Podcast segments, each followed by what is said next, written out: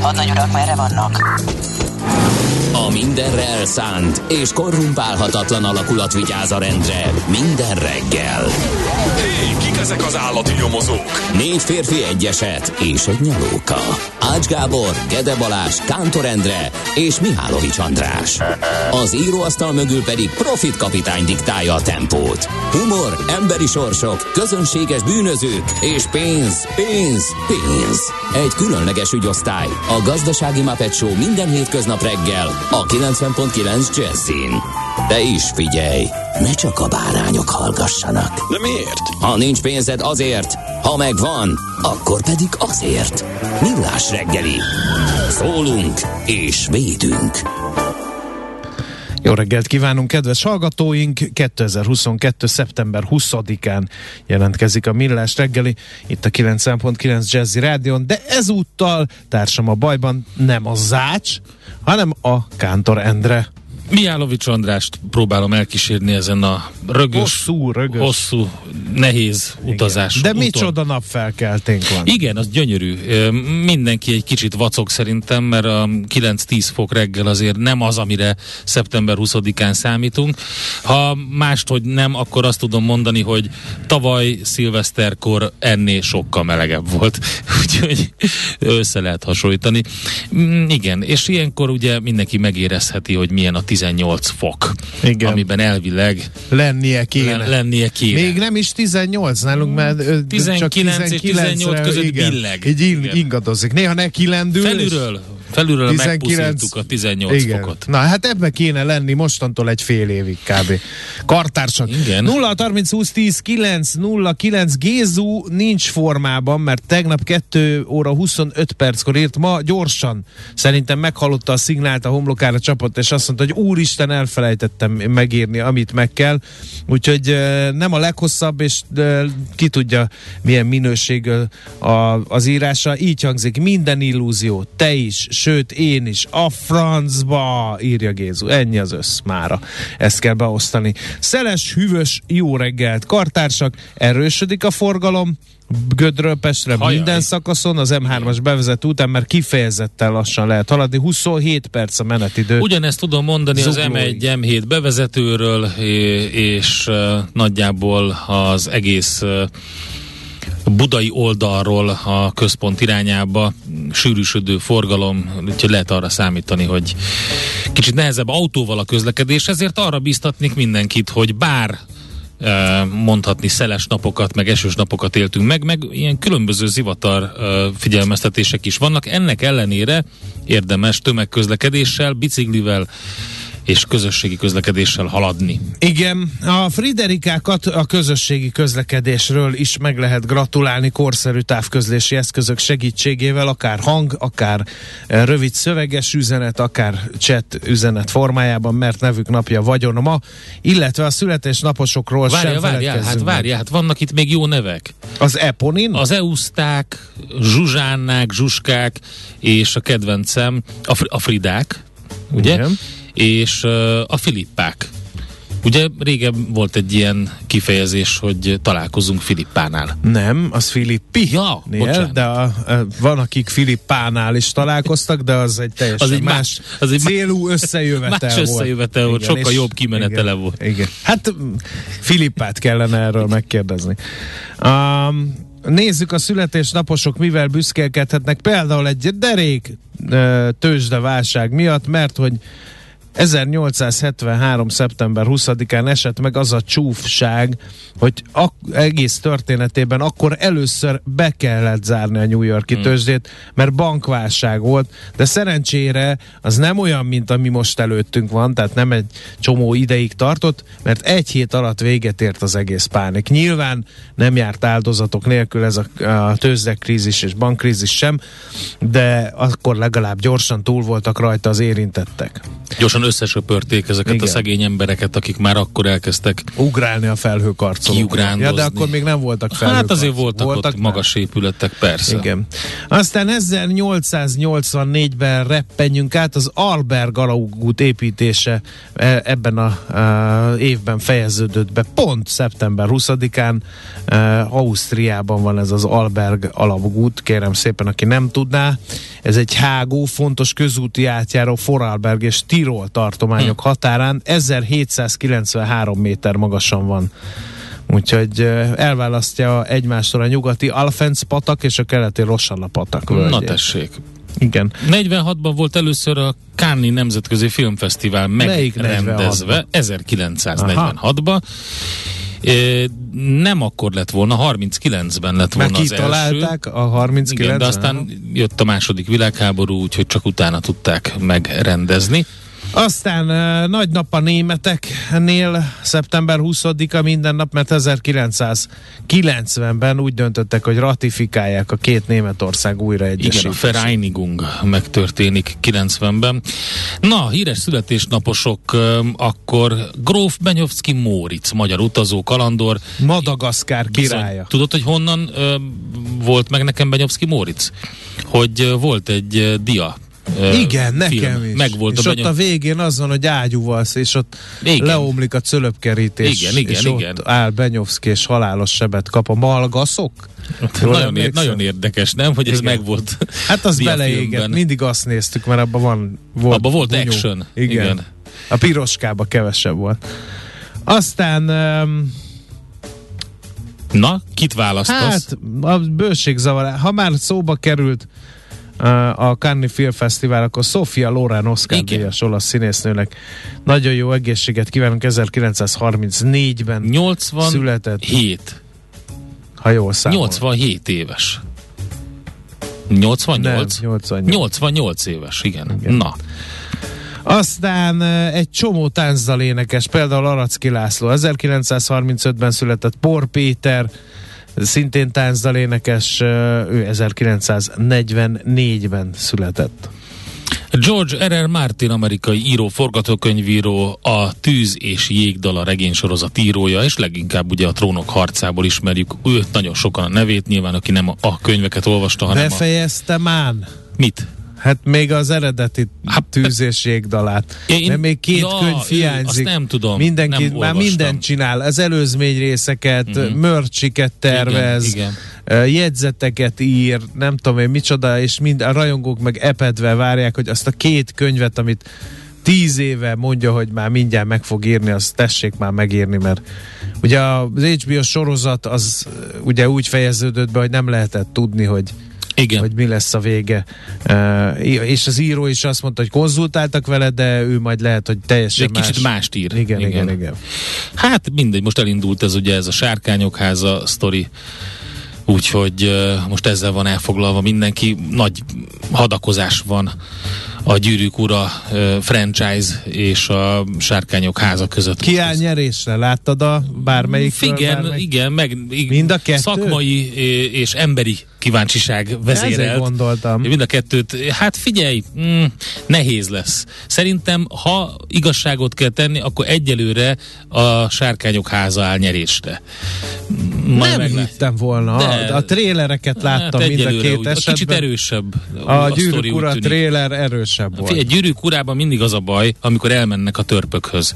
Onnantól kezdve elindul egy ilyen borzalom. Tehát am- amikor a törpökhöz elmennek, akkor ugyanaz történik, mint egy ilyen loopba bekerülnek. Mennek a hegyen. Be, bemen, e, fölmennek a hegyre, bemennek, és akkor amikor bemennek, akkor mindig kiderül, hogy egy nagyon régi, nagyon jó törp ismerős, már ne annyira jó ö, ismerős, már haragszik, valamivel ki kell békíteni, rá kell venni, hogy segítsen. Általában a felesége, vagy a gyereke, vagy valaki ö, megenyhül annak a törpnek, és akkor segíteni fog, de ehhez valami próbát is meg kell, ö, ki kell állni. Ugyanez a sztori játszódik le újra és újra, és borzasztó idegesítő, hogy egy részen keresztül ezt a törpöt kell masszírozni, hogy ugyan már jöjjön segíteni. Értem. És van egy Ez a pár része törp, az nem. tehát ezzel fog Ez a része nem. Aztán Elteni. persze nyilván ugye a Gyűrűk urában az volt a legrosszabb a filmben, hogy utána, utána elindult az a vége láthatatlan Mennek dolog, a hogy elindulnak, és akkor így mennek, mennek, és viszik azt a rohadt gyűrűt.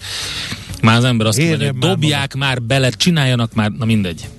El Azóta se értem, ha azt egyedül magam. a Frodo valahol éjjel fel kell, mikor alszik a Samu, Igen. és elássa valahol a Igen. francba, Igen. akkor azt úgyse találja. Az előjött nem? volna onnan, tudod, ez mindig Ja, előjön. a gyűrű mindig Én meg azt nem értem, hogy persze nyilván, hogy a, én azt nem értem, hogy a gyűrű az nem tudta átadni úgy az erejét, hogy ha az egyiknek az ujján volt, és a másik megfogta az egyiket. Tehát nem közvetlenül a gyűrűt, akkor miért nem cipelte végig a hátán a, a, a pacákat? A, meg, le, lehet, hogy le kellett volna ütni, berakni valami kosárba, azt végigcipelni, és kész. Na mindegy. Egy szatyorba. E- egy szatyorba, így van, elkalandoztunk. Igen. Na, hát e, még Csapó Gábor di, muszáj meg e, gratulálnunk, nagy alakja ő a magyar vízilabdázásnak olimpiai bajnok is 1950-ben, szeptember 20-án született, és egy e, kézilabda fenoménról is emlékezzünk meg 1984-es évjáratú Mikler Ro- Roland magyar kézilabdázó. Nagyon szép pillanatokat köszönhetünk mindkét sportolónak. Na, Mit írnak a 0630 20 10 909 elzúgtak forradalmai. Igen? Igen. Oké. Okay. Valakit nem érintett meg a gyűrűk ura mitológiája, jósolja Mhm. uh-huh. a hallgató, de ez nem így van, mindkettőnket megérintett, mind, mindenki megnézi, amit Hát csak a film az nem biztos, hogy ö, ugyanazt az élményt azt adja írta vissza. a másik hallgató, nézzétek inkább a Mr. Robotot, néztük, de amikor azt nem már tudtam már eldönteni, hogy az kábítószeres trip, skizofrén minden. utazás, vagy maga a valóság, én nem bírtam. Én, Én tök jó én végignéztem. három vagy négy évad után elfáradtam, mikor Hát már van nem ott egy mélypont, a, valahol ott a harmadik de Azt aztán utána visszajönnek elég jól. Úgyhogy megnéztük, Nem engem szépen. elvesztettek egy életre. Nekünk Pedig olyat még nem tudsz mondani. érdeklődés is volt, ami bennem, ami miatt megnéztem. Nekünk olyat te nem tudsz mondani. Én? Nem, hát nem ő a hallgató. Ja. Na, akkor küldjük minden születésnaposnak természetesen szeretettel a Twiddle új albumáról a következő dalt. Ezt a zenét a Millás reggeli saját zenei válogatásából játszottuk. Nézz is! Ne csak hallgass! millásreggeli.hu Megvan a rendelet, kérem szépen, ha lapszemlézünk, kihirdette a kormány a gázkorlátozást, és uh, így lesz 18 fok az állami épületekben. Hétfő este kihirdették, és október 1-én hatályba lép a kormány döntés, ez pedig részletesen szabályozza, hogy a gázkrízis miatt hogyan korlátozza az állami intézmények energiafogyasztását a kormány a hőmérsékletek központi szabályozásán keresztül, írja többek között a portfolio.hu. Egyúttal megjelent egy másik rendelet arról, hogy egyes intézmények milyen mennyiségben használhatnak földgázt az idei fűtési szezonban. Egy 25%-os csökkentés előírás van, valamint kihirdette a határozatát a kormány arról is, hogy alternatív fűtési módokat vizsgálnak oktatási intézmények esetén, ahol egyébként uh, azt mondták, hogy az általános iskolákban legalább 20 foknak kell majd lennie télen. No. Úgyhogy, ö, ja, és a 18 fok csak a középiskolákra érvényes. Ö, Azok jobban kezdve. bírják? Ez úgy van, hogy igen, ott, ott már el lehet magyarázni jobban. Aztán a Népszava címlapján rezsiharc áldozatokkal, ez a cikk címe, van, ahol azért kétségbeejtő a helyzet, mert lejárnak az eddigi energiaszerződések, újra még ajánlatot sem kap, adtak a kereskedők, másod pedig már biztos drágulás bizonyul költségvetés gyilkosnak, ez a Népszava összeállítása, tucatnyi önkormányzattól kértek helyzetjelentést. Angyalföldön nem csak azzal kell megküzdeniük, hogy 14-szer drágában kapják a földgázt, hanem a jogszabályi hiányosságokkal is. A gyerek és szociális intézmények december végig végső menedékes jogintézményként kedvezményes áron kapják az energiát, de arról sejtésük sincs, hogy januártól mi lesz. Például itt egy e, példa Angyalföldről, tehát bővebb összeállítás a népszavában olvasható. A G7.hu van egy egészen elszomorító cikk arról, hogy minden nyolcadik óvodapedagógus hiányzik Budapesten. Hiába egészítik ki a havi bért akár 170 ezerrel az önkormányzatok, mert hogy sokszor az önkormányzatnak kell kipótolnia a béreket, a pályakezdő diplomások jövedelme pedig Budapesten a megélhetéshez sem elég. Ugye ez csak így folytatása ennek az egész oktatással kapcsolatos uh, sztorinak. Uh, már sok szülő aggódott a szeptemberi óvodakezdéskor, hogy lesz-e elég óvodapedagógus a gyermekének. Egy fővárosi csoportban végül ők léptek a tettek mezeire, amikor még augusztus 25-én sem volt meg, hogy lesz-e pedagógus. A nyugdíjba vonulás után még hat évet dolgozó, a munkát júliusban befejező óvónénit a szülők addig győzködték, hogy még egy évet vállalt. És hát különösen a fővárosban okoz kihívást a megfelelő munkaerő megtalálása, és azt hozzá kell tenni, hogy nem csak a, tehát a fővárosban és itt a vonzás közöttében, szűk vonzás közöttében az biztos, hogy nagyobb problémát okoz, máshol is vannak uh-huh. gondok. Hiába magasabbak a budapesti bérek, két harmadával, mint Békés megyében, aki az oktatásban dolgozik, ugyanannyit keres. Ugyanis. Na, G7.hu. Portfólió. Még tegnap délután került ki egy interjú. Súlyos recesszió fenyegeti Magyarországot az egekbe emelkedő energiárak miatt, ami a foglalkoztatás visszaesésével járhat, ezért támogatási programra van szükség a vállalatok számára, hogy ne vesszenek el a munkahelyek. Ez Sinko Otto mondta Videóton Holding társ vezérigazgatója a lapnak. Szerinte Európa legtöbb országa a vállalatok támogatását is célozza. A magyar kormány mindedig a lakosságot igyekezett segíteni. Üdvözli a friss KKV támogatási bejelentéseket, azonban úgy látja Sinko Otto, hogy nem érke, ha nem érkezik az energiaintenzív iparágokba érdemi állami segítség, jön a létbizonytalanság, azoknak hiába támogatott a rezsiszámla, akinek nem lesz munkája. És ha mindez nem lenne elég, kérem szépen, még Parrag László is megszólalt eh, ebben az ügyben, vagy ezekben Hála az ügyekben. Ő is, eh, ő is eh, a pessimisták táborát ne gyarapítja, viccelj. nem fogod elhinni, kérlek szépen, mert hogy a rendszerváltás óta nem látott sok hatást jósol a kamara elnöke, egész Európa recesszió előtt áll, Magyarország sem tudja kivonni maga, ez alól magát, de tompítani kell ez is a, a portfóliónak adott interjúból derül ki. Nagyon jó lenne, ha mondjuk azzal is tompítaná Parragúr és a kereskedelmi iparkamera, hogy most, hogy szeptember 1-ével beszántottak egy csomó katás vállalkozást, akkor időarányosan az 5000 forintos hozzájárulást tessék visszafizetni, ja, nem, amiről nem, ugye nem. persze szó Ó, sincs, nem. de mivel minden fillér számít a magyar vállalkozásoknak, ezt szerintem Nem. nagy Azért már rég megdolgoztak a különböző kamarák, Hát úgyhogy nálam nem, mert én még egy nálad nem, de más hangüzenetet sem kaptam tőlük Igen. arra vonatkozvást, hogy Januártól 71 kal drágább a havi Strada matrica az éves. Mennyivel? 71. Ugye a sajtinflációnál is, vagy azt megköt. Mennyi Pedig a sajtinfláció? Abban a 60 világban? egész Hát valamennyi. akkor kérem. Magyarország Akkor világbajnok végre a sajtinflációban. Szerintem Nálunk- matrica inflációba se vagyunk rosszak, 71%-kal drágább, tehát az éves ö, 49 ezer forint lesz. A teherautósok díját már októbertől emelik, írja a Telex, és ezen kívül pedig egy fontos info, láttam, hogy kering a ö, szociális médiában, ez az új kedvenc. Tehát a közösségi médiában az 50 ezer forintos bankjegy, de az nem igaz, mert megkérdezték a jegybankot, és um, azt mondták, hogy nem tervezik az 50 ezer forintos bankjegy bevezetését, sokkal több készpénz van forgalomban, mint a 20 ezeres bevezetésekor volt, mégse tervezik. Én meg láttam a 50 Cent koncertet, Na, és most már, hát nem is tudom, mennyi a dollár? hát most Hogy per pillanat hirtelen nem tudom neked megmondani, de mindjárt ránézek Én sem tudom, de most már biztos ott is drágák a jegyek, igen. Ja, hogy annyira drágultak, 3,97 jelen pillanatban. Na, hát akkor nagy vonalúan négy, 200 négy forint, alatt vagyunk, négy alatt vagyunk, 200 András. forint, 200 forint a fél dollár. Így van. Na, van-e még? Már nekem nincs több Én az. Indexen látok egy vezető anyagot, az otthon melege a tét. Mhm, Ugye kiderült, hogy a távfőszolgáltatók Igen. árai nem fognak változni, de elképzelhető, uh-huh. hogy nem lesz olyan meleg a lakásokban.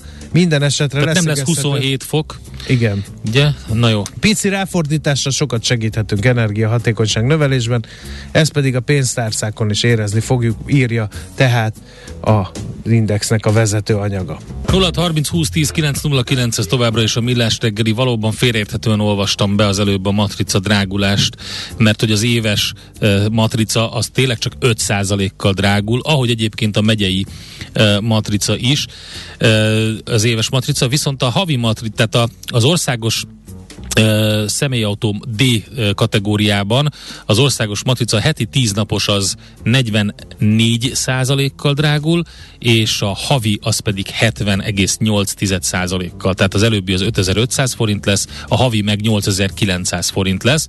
A motoroknál is elég nagy a drágulás, ott a heti, tehát a 10 napos az ö, 72 százalékkal, a havi pedig 63 százalékkal drágul.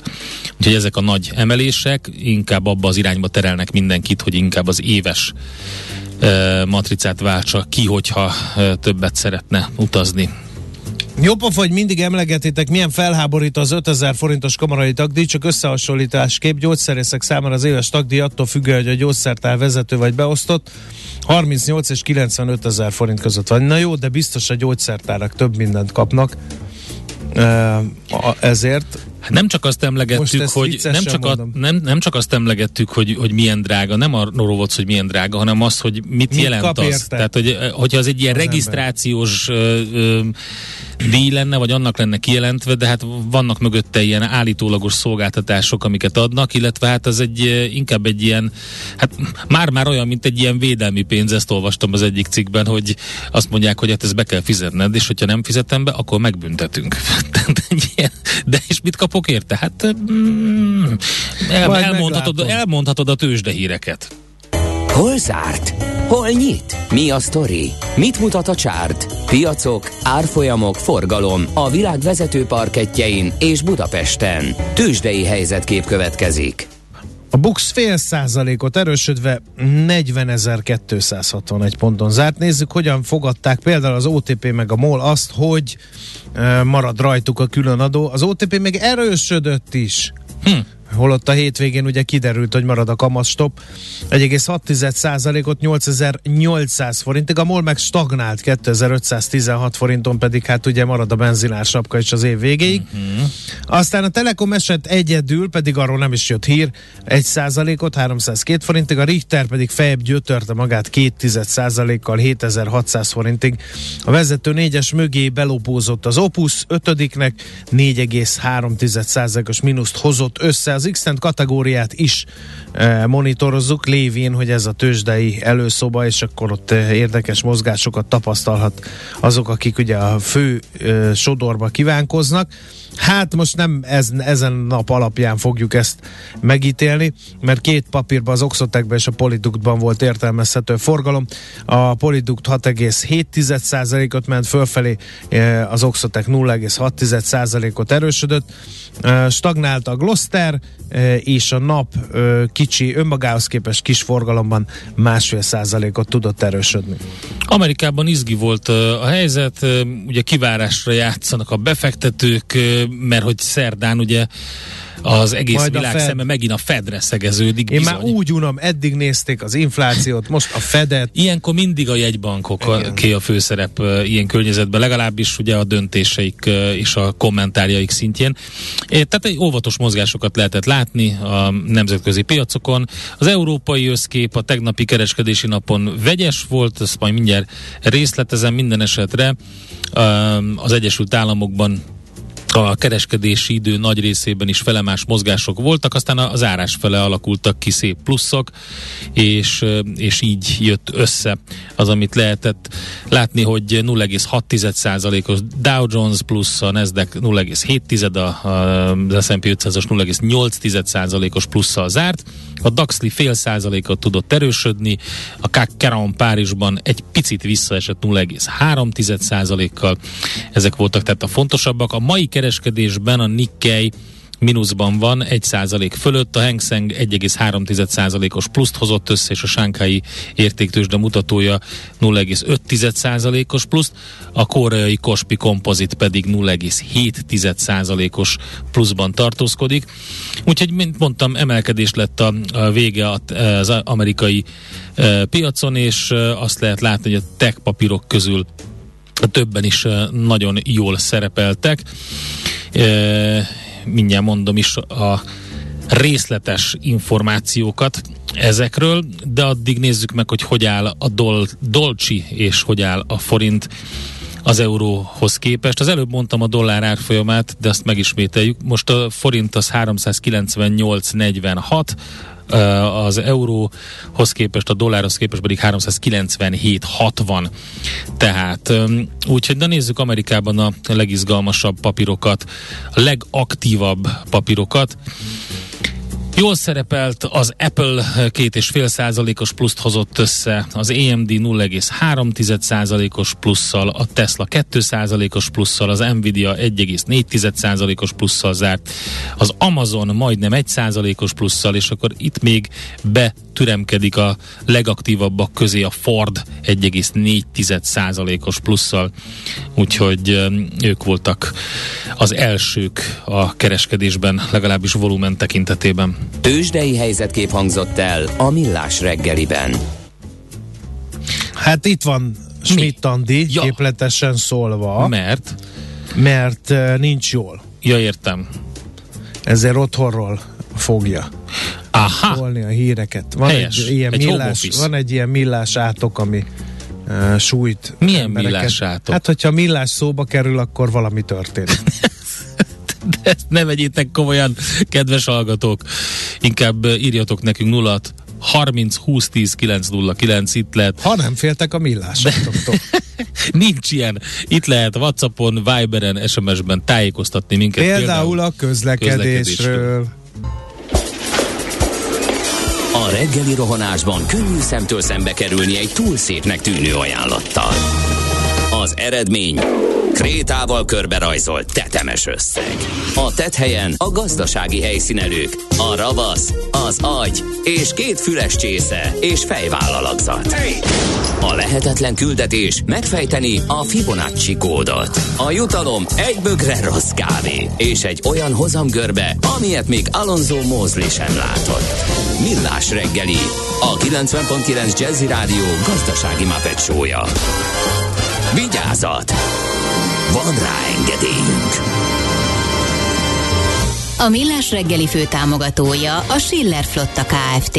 Schiller Flotta and Rent a Car. A mobilitási megoldások szakértője a Schiller Autó család tagja. Autók szeretettel. Jó reggelt kívánunk! 7 óra 12-kor folytatódik a Millás reggeli műsor folyama itt a 90.9 Jazzy Rádion. Kántor Endre az egyik műsorvezető. Miálovics András pedig a másik. No, 0 30 20 10 9 0 9 uh, SMS, WhatsApp és Viber számunk nem igaz, hogy nem kapsz semmit a BKIK-tól. Nekem szoktak hírleveleket küldeni. Igen, eh, úgyhogy vissza kell vonnod, András. nem. Én nem szoktam hírlevelet kapni. nem.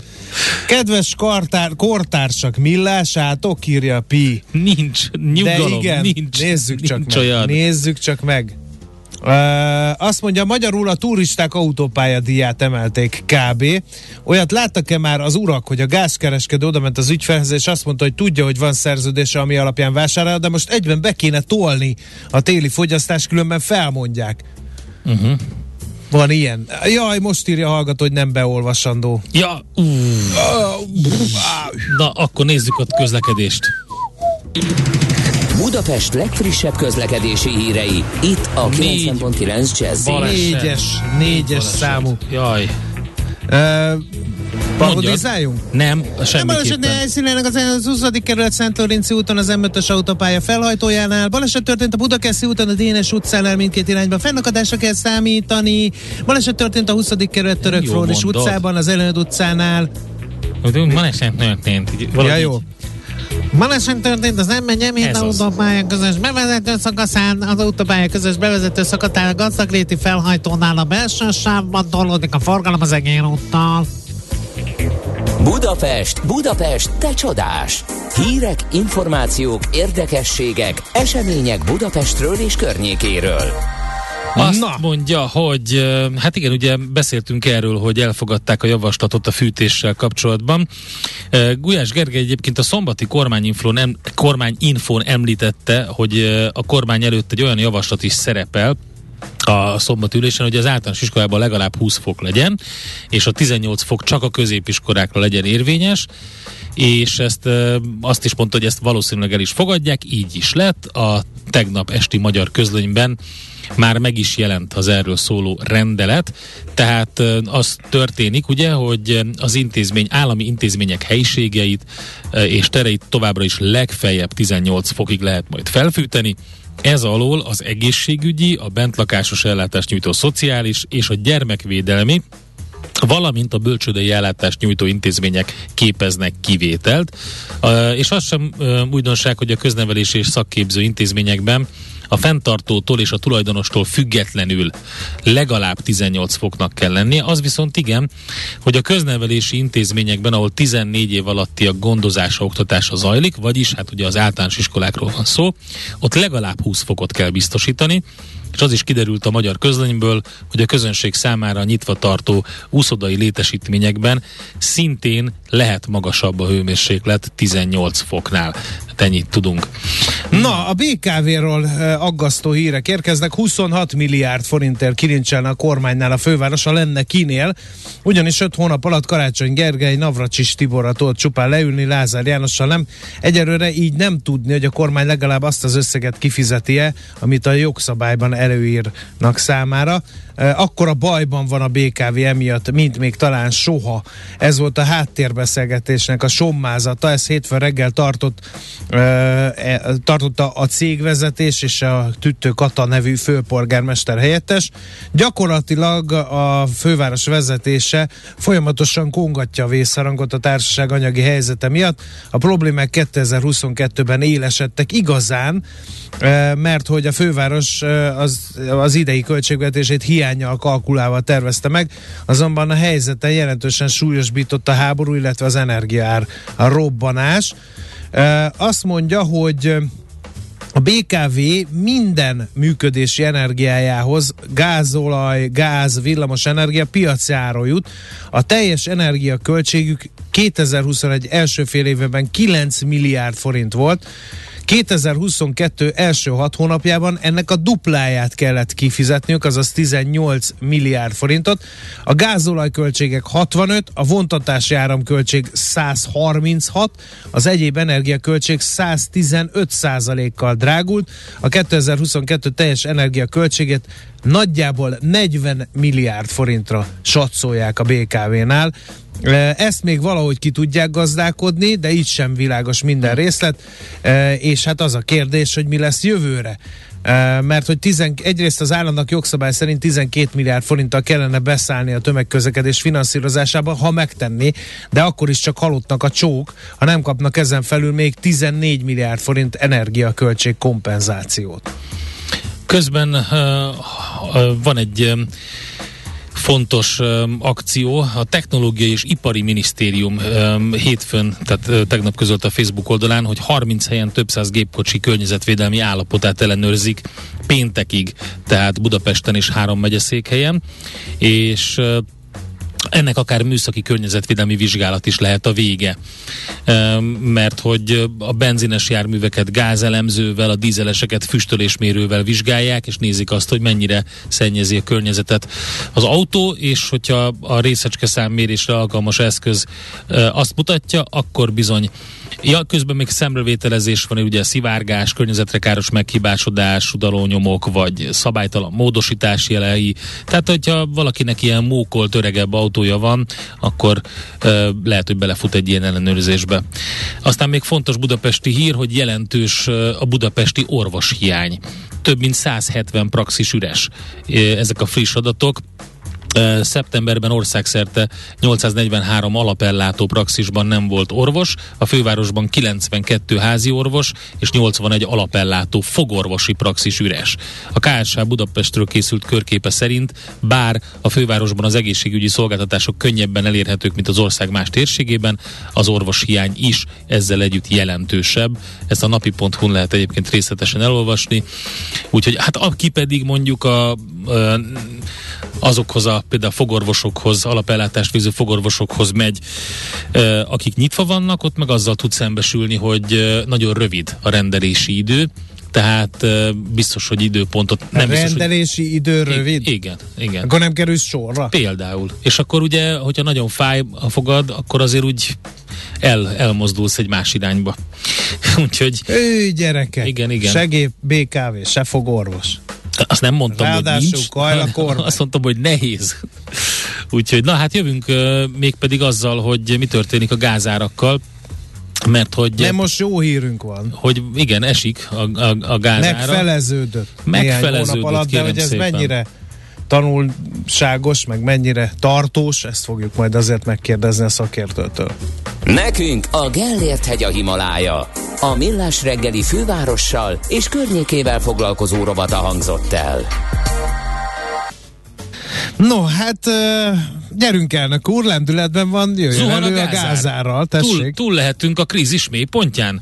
Teszem fel a túlzottan optimista kérdést, de majd Plecser Tamás az Erste befektetési ZRT olaj- és gázipari elemzője megmondja. Jó reggelt, szervusz! Sziasztok, jó reggelt! No, hát túl vagyunk a nehezén, vagy ez csak ilyen pillanatnyi megnyugvás? Hát nézzétek, én még nem vagyok abban biztos, hogy a nehezén túl vagyunk. Most azért előttünk van ez a téli fűtési időszak. Bazony. És ennek a, az időjárása, tehát az, hogy milyen a napi átlag hőmérséklet, azért az komolyan belekavarhat az eseményekbe, és komoly mértékben megrángathatja fölfele is, illetve lefelé is a gázárakat. Nézzük meg nem akkor, hogy Biztos. ne, nézzük meg akkor, hogy mi rángatta fölfelé ilyen, hát nem is tudom, stratoszférikus magasságokba a gázárat. Hát elsősorban az, hogy augusztus végén ugye Oroszország végleg lezárta az északi áramlat egyes vezetéket, tehát ugye előtte volt egy olyan várakozás, hogy azért valamely, valamilyen kismértékben, mondjuk egy 20%-os kapacitás kihasználtság mellett fogják az oroszok ezen a vezetéken szállítani a földgázt. Végül is augusztus végére kiderült, hogy azért ez nem így lesz, és hát azóta sem érkezik földgáz ebből az irányból. Akkor meg mi végre a megfeleződés? Úgy látom, hogy a piac kezdi beárazni ezt a mostani helyzetet. Az nagyon jól látszott például, hogy 200, megawatt, 200 euró per megawattos szint felett az európai ipar gyakorlatilag satuféket nyomott, tehát sorra jelentették be a vállalatok azt, hogy csökkentik termelésüket a műtrágyagyártóktól kezdve az üveggyárakon át egészen a vegyiparig. Tehát ez látszott, hogy azért a 200 euró per megawattórás szint az már egyfajta stratoszféra. Tehát azt a szintet egyszerűen nem bírja az európai ipar. Um, nagyjából melyik az a szint szerinted, amit még igen? Tehát ami, am, amikor meg tudjuk úszni komolyabb recesszió nélkül. Ez a mostani szint, a megfeleződött szint jó, de már ennek sok- elviselhetőbb? Oké. Okay. E, Ez már elviselhetőbb, de azért ez egy, még mindig egy túlélési szint, én úgy uh-huh. mondom. Tehát e, ezen a szinten e, azért az ipar egy része szintén még nem indul újra, és azért ha most nézzük például az olajárakhoz viszonyítva, hogy ez a szint ez még mindig közel háromszorosa a, a világban lévő olajáraknak, hogyha hordó egyenértékesbe számoljuk át ezt a mostani szintet. Tehát azért ez még mindig egy nagyon-nagyon magas szint, de én azt gondolom, hogy ez már egy túlélésre alkalmas. Uh-huh. Uh, mi a helyzet uh, azzal a kérdéssel, hogy milyen világpiaci ár kell ahhoz, hogy a lakos, a Magyarországon alkalmazott lakossági piaci árak ne emelkedjenek. Mert ugye van a rezsicsökkentett ár, az betonban van öntve, oké, de az a fölött fogyasztók fizetik ezt a, ezt a lakossági piaci árat, ami meg változhat attól függően, hogy éppen hol tart a világpiaci uh, gázáraknak a jegyzése. Igen, hát számoltam er, ezt is, és ez úgy néz hogy a mostani lakossági piaci ár az körülbelül egy olyan 160 euró per megawattórás európai gázárnak felel meg. Tehát ugye most 175-200 euró között vagyunk, így ezen a ö, idei téli várható árakkal, vagy határidős árakkal, ami azt jelenti, hogy azért most már nem vagyunk ettől nagyon messze. Tehát én azt gondolom, hogy ha így 200 euró per megawattóra alatt marad a téli időszakban a gázár, akkor nem indokolt további emelése a lakossági Akkor ezt kell nézni reszketve mindenkinek, aki eddig nem törődött a TTF nevű holland gáztősdével, hogy ott a 200-as szint fölé ne nagyon menjünk ezek szerint. Hát legalábbis tartósan nem menjünk Aha. Fölé, tehát az egy 300-at, ha tartósan ott vagyunk, azt nyilván nem fogja a magyar költségvetés bírni, de itt 200 alatti szinten én azt gondolom, hogy már ez a szituáció kezelhető. Térjünk, át, a, térjünk át egy picit akkor a, a, az intézkedésekre. Ugye van ez a kitolt benzinárstopp, ez hogy érinti a molt? Hát ez nyilván negatívan, hiszen uh, ugye a termékeinek egy részét uh, a piaci áról kell eladnia. Én, nekem azért van egy olyan érzésem is, hogy bizonyos értelemben azért ez a mostani intézkedés ez már semleges rájuk nézve, ugyanis azért az félő, hogyha teljesen piaci viszonyok alakulnak ki, akkor valamilyen szinten mondjuk a külön adóztatás ismét nő. Persze ez egy spekuláció, de hát látva azt, hogy ugye idén már kétszer ö, ö, történt egyfajta emelés ebben, én nem zárom ki, hogy ez, ez a jövőben még inkább mhm. bekövetkezhet. Be, mikor legutóbb beszéltünk, akkor mondtad, hogy, és ez nagyjából be is következett, hogy a szankciók hatására a legjobban ö, a dízel hiány fogja sújtani Európát. Mi itt Magyarországon, ugye voltak ellátási zavarok, de olyan nagy összeomlás nem látunk. Ez a dízel helyzet akkor egy kicsit talán önmagától megoldódott, vagy mi a helyzet ez ügyben?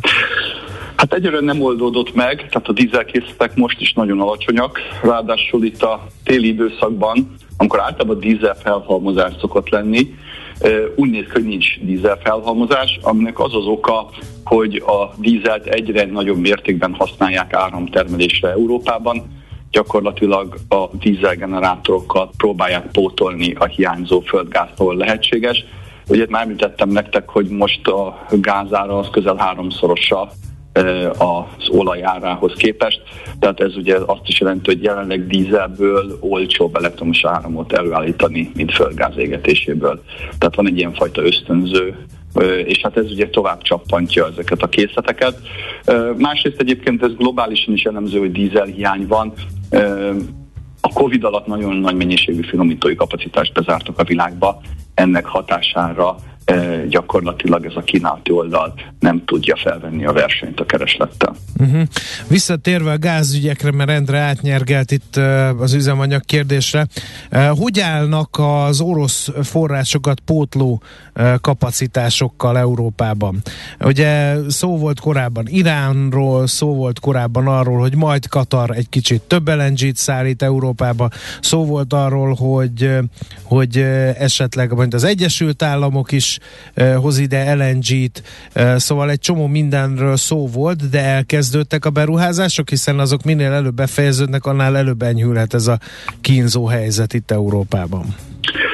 Hát a legnehezebb pontja ennek a kérdésnek az az európai infrastruktúra, és az látszik, hogy például Németország rohamléptekkel próbál kiépíteni LNG kapacitásokat. Itt a hírek szerint decemberben már egy darab ilyen nevezett floating LNG-t tudnak Németország partjaihoz hozni. Ez egy olyan hajó, amit le tudsz horgonyozni, bekapcsolod a csöveket hozzá, és ez tud fogadni LNG szállítóhajókat, és ezt az LNG-t vissza is tudja alakítani cseppfolyósról földgázformára. Tehát ilyen jellegű beruházások vannak.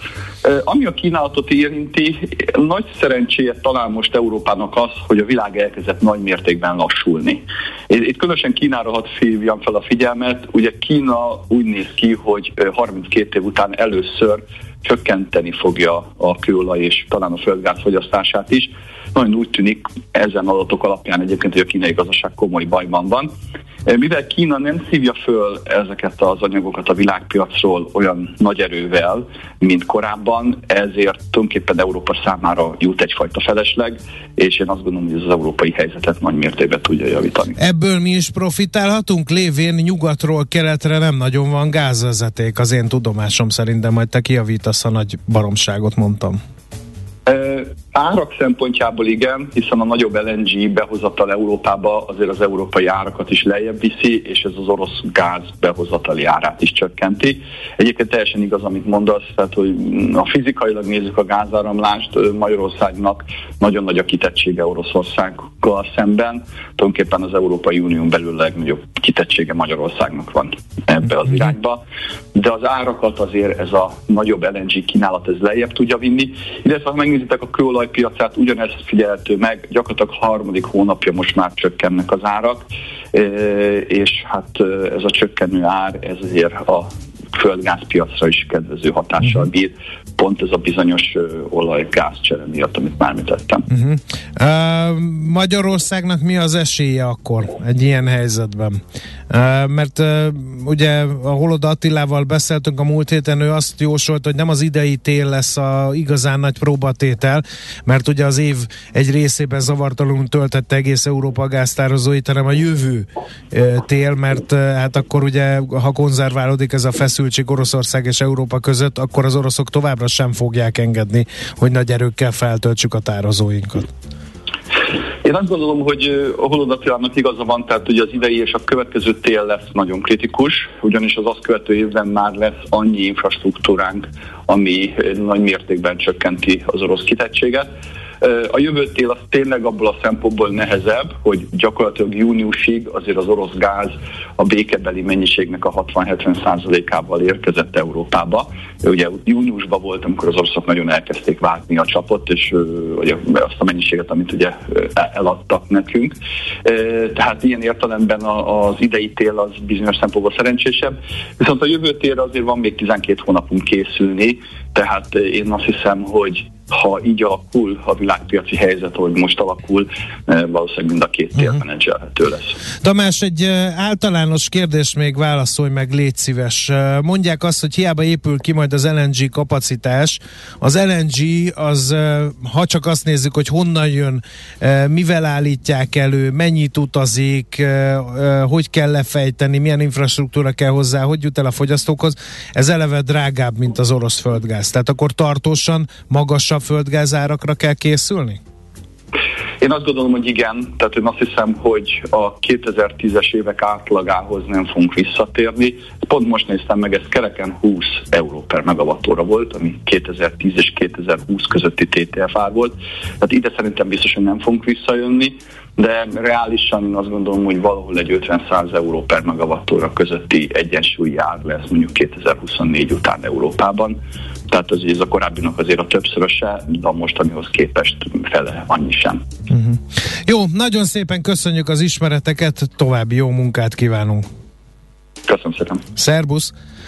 Plecser Tamással, az Erste befektetési ZRT olaj- és gázipari elemzőjével vettük végig a most legégetőbb energetikai problémákat, a dízel hiánytól kezdve egészen a gázárak alakulásáig és a hosszabb távú kilátásokig.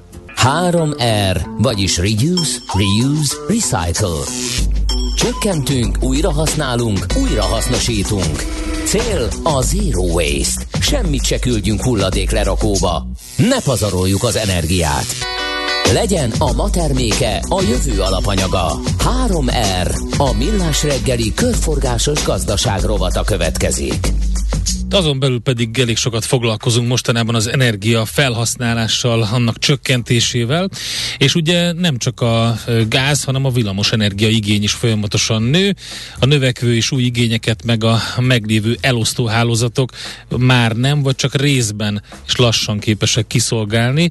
Ilyen körülmények között pedig adódik az a kérdés, hogy milyen alternatív megoldások lehetségesek, amik kiválthatják a drága és körülményes hálózati áramfogyasztást. Itt van velünk a stúdió stúdióban Feldmeier Benjamin, a Schneider Electric Európai Uniós zöld fordulatért felelős magyarországi programmenedzsere. Jó reggelt! Jó reggelt kívánok! Kezdjük először azzal, hogy van ez a fogalom, talán már hallották a kedves hallgatók, hogy microgrid vagy mikrogrid hálózat. Mit jelent ez? Hát én azzal, abból indulnék ki, a, hogy lefordítom egyszerre magyarra, hogy ez egy kicsi elektromos hálózat, Ugye a grid maga ez a, az a nagy elosztó hálózat, átviteli hálózat, ami az egész országot keresztül szeli összefogja. A mikrogrid ennek egy, egy kicsi verziója, úgy kell elképzelni, hogy van benne valamilyen típusú termelő berendezés, hiszen a, a nagy elektromos hálózatban is vannak termelők. Van benne ugye valamilyen fogyasztás, ez ugye adott ott, ahol elektromos áramot fogyasztanak, és kell még valami, ami az egyensúlyért és a koordinációért felelős. Ugye az egyensúlyt az tipikusan mondjuk egy tároló berendezéssel lehet megoldani, és ami pedig a koordinációért felelős, ez egy, ez egy SCADA rendszer, ez egy, ez egy irányító rendszer, mi ezt úgy hívjuk, hogy egy mikrogrid irányító rendszer, és így összeáll tulajdonképpen egy, egy pici hálózat a fogyasztónál, ami persze tud kommunikálni a nagy hálózattal, de Igen. mégis. Ez lett volna a kérdés, hogy hogy de, tud kommunikálni, mert talán ez, ez az egyik legfontosabb, ugye? Tehát ez vezetékek, tehát ugyanúgy működik, mint a nagy hálózat, tehát hogy van egy erőmű, most ez teljesen mindegy, hogy megújuló vagy foszilis, van egy, vezet, van egy vezérlőrendszer, meg van vezetékhálózat? Pontosan így működik, tehát van mondjuk egy, egy, te, egy telepített napelemrendszer, ez látja ugye a termelő funkciókat, ugye ez biztos, biztos, hogy fizikai infrastruktúrával, tehát vezetékekkel össze van kapcsolva ugye a, a belső hálózattal, uh-huh kell valami fogyasszon, és ugye kell egy tároló is. Ezek, ezek össze vannak fizikailag kötve. Ez miért jobb, mint a hagyományos hálózat, hiszen itt olyan párhuzamos kapacitások rémlenek fel valahol? Nem, nem gondolnám, hogy párhuzamos kapacitások rémlenek fel, de nagyon jó a felvetés. Hiszen kérdés, hogy miért jó ez a hálózathoz viszonyítva, hogy egészíti ki én azt mondom, hogy kiegészíti a hálózatot, helyben termelt fogyasztást, helyben termelt energiát fogyasztanak el helyben, tehát nem kell ehhez igénybe venni a nagy hálózatot, nem kell kitáplálni a, az energiát, aztán pedig visszavenni onnan, hanem amit csak lehet helyben elfogyasztani, azt elfogyasztja uh-huh. helyben egy ilyen mikrogrid. Hol lehet ilyet kiépíteni, mondjuk egy ipartelepen célszerű? Mert azon gondolkodom, hogy van, van mondjuk egy nagy vállalat, akinek több telephelye van, és mondjuk egyedül kiépít ilyen erőművi kapacitás, neki megéri mondjuk földrajzi nagyobb távolságra is saját hálózatot kiépíteni, vagy ott már nem, vagy azoknak célszer, akiknek ugyan üzletileg semmi közük egymáshoz, de mondjuk egy földrajzi közelségben vannak, és ez mondjuk lehet lakosság is, mondjuk egy nagy társasház, vagy lehet egy ipar telep, vagy minek hívják ezt? Ipari park mondjuk. Az ipari park egyébként az egy, az egy jó irány, azt mondanám, hogy ha, ha egymástól nagyon messze lévő helyekről van szó, akkor az már inkább arra ott van a nagy hálózat. Itt inkább arra kell gondolni, hogy ha egy fogyasztási pont mögött, vagy egy csatlakozási pont mögött van sok fogyasztó, akkor érdemes itt mikrogrid megoldásokban gondolkodni, vagy hogyha négy-öt fogyasztási vagy csatlakozási pont között van, amik, amik egymás közelségében vannak, ott ki lehet alakítani, tehát az ipari park az egy tipikus megoldás lehet, de beszélhetünk kórházakról, egyetemekről, és tulajdonképpen mindenhol, ahol változékony termelés van, azt, azt el lehet fogyasztani helyben, de nem tökéletes az összhang, ott ott hasznos egy ilyen rendszer. Drága a kiépítése?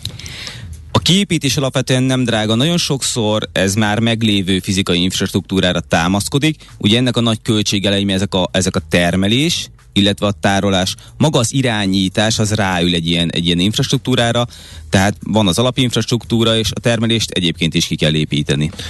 Miért kell, vagy kell egyáltalán, hogy ez a nagy egészhez valahogy miféleképpen kapcsolódjék? Nem feltétlenül szükséges, de azért Európában ahhoz vagyunk szokva, hogy itt vannak stabil elektromos hálózatok, tehát ha valaki fölkapcsolja a lámpát, vagy bekapcsolja egy villanymotort, akkor az működik. Tehát ezek tudnak működni, ezek a rendszerek szigetüzemmódban, vagyis a nagy elektromos hálózat nélkül, és a világnak azon a részein, ahol instabil az elektromos hálózat, ez egy nagyon nagy előny egyébként, hogy akár sziget üzemmódban is tud működni. Egyébként szinte minden rendszer, amit összerakunk, az tud működni szigetüzemmódban is, ez szoftveresen megoldható és, és hardveresen. Azt nem értem, hogy az emelkedő energia árakkal szemben ez mi módon védi az ipari fogyasztókat? Ez nagyon jó kérdés. Ugye a napelemes termelésnél, de akár a szélturbináknál is ez mindig egy probléma, hogy a termelés és a fogyasztás nem esik egybe. Tehát a napelemek tipikusan ugye nyáron többet termelnek, napközben van a csúcstermelésük. Egy, egy három műszakban termelő ö, iparvállalatnál, ö, vagy akár egy egyetemnél, egy kórháznál nem ilyen egyenletes a fogyasztás. Egy mikrogrid rendszer képes eltolni a termelés, vagy elsimítani, ezáltal a termelés és a fogyasztás sokkal jobban egybeesik. Uh-huh. Igen, Endre, ne, nehogy benned maradjon ne, valami, figyelj, mert a, Már a, mikro, a mikróról beszélünk, a mikroszintről, de persze itt a másik oldalán, és nem akarom erre elvinni a beszélgetést, a másik oldalán pedig hogy ezek a, a szupergridek e, merültek fel, amik megoldhatnák az egész európai, illetve a világnak lényegében ezt a gondját, hogy az elektromos áramot jól tudjuk exportálni, de itt mindig az a kérdés, hogy hogyan csatlakoznak egymáshoz ezek a hálózatok. Tehát, hogy mennyire e, stabil a, az a rendszer, amire rácsatlakozik, és ez, ez, ez nem lehet gond egy ilyen kiépítésnél? A képítésnél mindig figyelembe kell azt venni, hogy milyen hálózat az alaphálózat. Azért Magyarországon is és Európában is ezek az alaphálózatok, ezek, ezek jól működnek. Tehát a képítésnél arra kell figyelni, hogy mennyire áll fönn annak az esélye egyébként, hogy itt szigetüzemmódban kell működni a nagy hálózat nélkül, így kell méretezni természetesen a, a tároló kapacitás vagy a szabályozható termelést. Maga a kommunikáció, ez, ez standard kommunikációs protokollokon keresztül megy, tehát ezt úgy kell elképzelni, hogy mint ahogy a tudományos életben mondjuk mindenki beszél angolul, ezek a rendszerek egy, egy olyan szabványon beszélgetnek egymással, ami a, a nemzetközi nyelve ezeknek a, ezeknek a berendezéseknek. Hogy kell ezt gyakorlatban megvalósítani? Van egy cipőfelső részkészítő, egy gépi kötő, egy műanyag fröccsentő, meg egy logisztikai cég egy ipari parkban. Ezek egyike sem érte ez az egészhez. Ilyenkor vannak ilyen szolgáltatók, akiket meg lehet bízni, és azt mondják, hogy ekkora meg ekkora kapacitásra van szükségünk, és az a szolgáltató kijön, sárga, sisakos emberek elkezdenek vezetékeket húzni, meg erőművet építeni, vagy hogy működik? Magyarországon ez még viszonylag új dolog. Ugye a Műszaki Egyetemen most épül az ország első mikrogridje, ez demonstrációs célú lesz. Úgy kell elképzelni egy ipartelepen, hogy amennyiben megoldható, hogy ez egy magánhálózat legyen, tehát a hálózatra, a nagy hálózatra konkrét csatlakozási pontokon csatlakozzon, akkor ott a már meglévő egyébként hálózati elemeket lehet fölhasználni. A termelő eszközöket nyilván telepíteni kell, de hát ezt úgy kell elképzelni, mint ahogy látjuk egyébként az út mentén, hogy megyünk az úton, és látjuk, hogy ott cölöpölik egyébként a napelemeket, vagy rakják fel a tetőre. Ugye a kábeleket ki kell húzni, és természetesen a az energiatároló berendezést is oda kell vinni. Ezek viszont konténerizált megoldások tipikusan, tehát tényleg úgy kell elképzelni, hogy oda visznek egy konténert, így lerakják, és akkor ezeket be lehet kötögetni. Nagyon sokszor említette a tároló kapacitást, ebből arra következtetek, hogy ez megújulókra lett kitalálva, vagy ez lehet fosszilisen is, és akkor azt mondom, hogy lerakok egy földgáztartályt, és az a, a vagy lerakok egy olajtartályt, és akkor azzal termelem az elektromos áramot. Lerakni le lehet olajtartályt, olajtartályt is és gáztartályt is. A mikrogridek alapvetően, a mikrogridek reneszánszát, vagy a mikrogrideknek a felívelését, az pont a megújuló termelés jelenti. Hiszen ezek azok a változékony termelő eszközök, amiknél szükség van egyfajta kontrollra. Hagyományos eszközökkel is meg lehet ezt oldani, a legfőbb motiváció egyébként a megújuló termelésre épített mikrogridnek, ez a zöld fogyasztás, a zöld fogyasztás maximalizálása, illetve a megtermelt energiának az ottani fogyasztása. Hát pont ez lett volna a kérdés, hogy mennyire környezetkímélő ez a megoldás. Ar, azzal válaszolnék, hogy azzal kell összevetni, hogy mi az alternatíva. Ugye az alternatíva az, hogy a hálózati áramot fogyasztja az adott fogyasztó, vagy pedig az általa megtermelt napenergiát tárolja és fogyasztja el. Ma Magyarországon a nagyobb napelem telepítéseknél vagy tárolókapacitást ö, ajánlott létesíteni, vagy pedig úgynevezett viszvat védelmet. Ez praktikusan azt jelenti, hogy ebben az utóbbi esetben elveszik a megtermelt energia. Ennél mindenképpen jobb megoldás az, és zöldebb megoldás az, hogy egyszerűen ez eltárolódik és később felhasználják. Ugyanígy, hogyha mondjuk lehet szabályozni a gyártás folyamatot, vagy a világítás, vagy bármit, ami éppen akkor fogyaszt kevesebbet, amikor a, hát ebből a szempontból szennyezőbb hálózati áramot fogyasztja a fogyasztó, és akkor lesz egy picit magasabb mondjuk a fűtés, vagy a, vagy a légkondicionálás, amikor a zöld energia rendelkezésre áll, ez mind-mind a gazdaság kizöldítése irányába Van hat. ilyen best practice, hogy mondjuk valaki érdekelne egy ilyen megoldás, akkor el tud menni megnézni a, a, azt, hogy hol van így kiépítve Hát Magyarországon ilyen? Illetve, hogy, hogy hát nyilván akkor lehet igazából látni, mert annyira más minden országnak, meg minden, minden területnek a, a, a felhasználása, fogyasztása, stb., hogy hát kéne látni egy pár ilyen adatsort a, a, az elmúlt időszakból, abból lehet majd egy, egy jó modellt felállítani. Igen, mi is így gondoljuk. Pont ez volt a motivációja annak, hogy saját kezdeményezésként a BME-vel közösen a Budapesti Műszaki Egyetemen építünk egy mikrogrid rendszert. Ez egy kisebb mikrogrid rendszer, alapvetően demonstrációs és tanulási célokat szolgál. Pont azt, amiről itt szó volt, hogy a BME hallgatók tudjanak játszani ezzel a rendszerrel, meg tudják nézni, hogy hogy működik, tapasztalatot gyűjtsenek, hiszen az ipari méretű rendszerek képítése itt van a nyakunkon, tehát jelenleg is ö, zajlanak tárgyalások, tehát ezek a rendszerek jönnek elengedhetetlen építőelemei a jövő hálózatának. Mennyire Achilles sarka a, az ennek az egésznek, hogy azt szokták mondani, hogy a megújulóknak a terjedését nagyban fékezi az, hogy a tárolások, az energiatárolás nem megoldott megnyugtatóan. Igen, tudom, hogy vannak ilyen akkumulátor telepek, amit fel lehet tölteni, és akkor azokból működhet a rendszer, de ezeknek a hatékonysága e, valószínűleg még nem akkora, hogy ez így tömegesen elterjedt volna, hiszen ha az lenne, akkor már nem beszélnénk erről a kérdésről. Jelenleg is a tömeges elterjedés fázisában vagyunk. Az új generációs energiatárolók, ezek nagyon nagy hatásfokkal működnek napon belüli tárolásra. És itt Alapvetően erről van szó egyébként egy, egy napelemes rendszernél, tehát napon belüli tárolásról. Az évszakok közötti tárolás, ez egy sokkal nehezebb kérdés. A mikrogrid nem a szent grál, tehát hogy nem old meg minden kérdést, viszont nagyon jelentősen növeli a megújuló energia helyi felhasználását, segíti ugye a hálózatműködést, hiszen ezek a helyi termelőrendszerek, ezek úgymond nem szennyezik a közhálózatot, nem használják indoklatlan a közhálózatot. Nyilván nem old meg minden kérdést, a hosszú távú tároló berendezések egyébként jelentős felfutás alatt vannak. Hát a puding próbálja az evés, kíváncsian várjuk az eredményeket, meg hogy Arra... milyen lesz ez a mikrogrid hálózat, vagy modell. A, ami itt felvetődött, hogy évszak függő is egy kicsit, hiszen nyilván a sötéttéli szürke nappalokon nem fog tudni olyan hatásokkal működni ez, és erről már lakossági tapasztalatok is vannak, mint egy fényes nyári napon, hogy akkor tulajdonképpen ebben mi az észszerűség? Az, hogy én tavasztól őszig megsporolok annyi energiát, hogy a ősztől tavaszig ki tudom már fizetni egy csökkentett rezsiszámlát? Tehát ez az értelme gazdasági szempontból a mikrogridnek? Eddig ugye a napelemekről beszéltünk, egy ilyen mikrogrid természetesen bármilyen termelőeszközbe tud fogadni, szélturbinákat vagy bármilyen más termelést. Nyilván akkor, amikor ezek a, az eszközök nem termelnek, akkor egy ilyen rendszer nem tud ö, nem tudja koordinálni a nem létező termelést.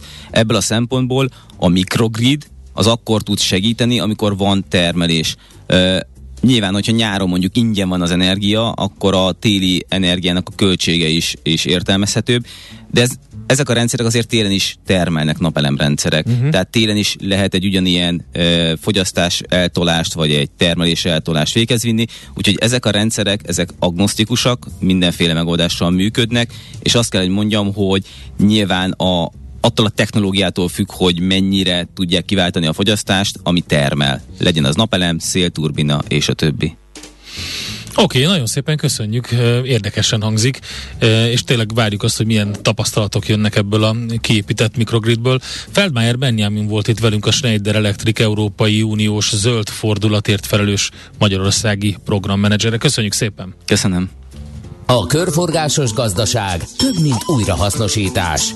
Egy értékláncokon és iparágakon átívelő gazdasági modell, amelyben nincsenek hulladékok. 3R. A millás reggeli körforgásos gazdaság rovata hangzott el. Na mit írnak a kedves hallgatók, András? 0 30 20 10 909 itt lehet velünk Képzeld el, azt írják, hogy a TTF gázárakat az előző 10 évben is nézhettük volna, akkor nagyrészt alatta voltak a rezsicsökkentett gázáraknak.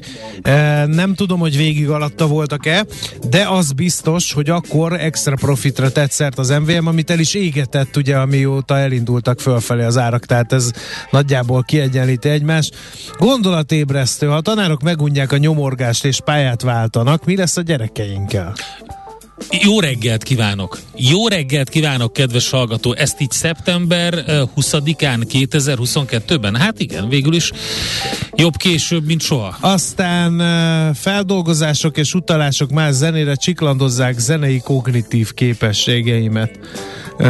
Úgyhogy ezt is írja a hallgató, aki az előző témához is hozzászól, hogy szuper téma, jó volt az interjú, illetve többen követelik, hogy a parodizálást kérjük megismételni, mert nem. frenetikus volt. Pöszi, pösszítek, szejpítek, hadszolok, de úgy hadarni, mint Maci, nem tudok így alkalmasabb nálam hírolvasónak írja egy hallgató. A, az a helyzet, hogy egyszer volt Budán kutyavásár, aki lemaradt, az kimaradt, és elfelejtheti ezt az egészet, mind azokkal együtt, akik most összevonták a személyeket, hogy milyen paródia, így mi van, volt így itt? van. Hát... Majd tessék meghallgatni a millásreggeli.hu. Köszönjük szépen András, jön Schmidt legfrissebb hírekkel és információkkal, utána pedig jövünk vissza. Mi? Mi az a Corporate Bootcamp? Ezt fogjuk, ezt a kérdést, kört feszegetni.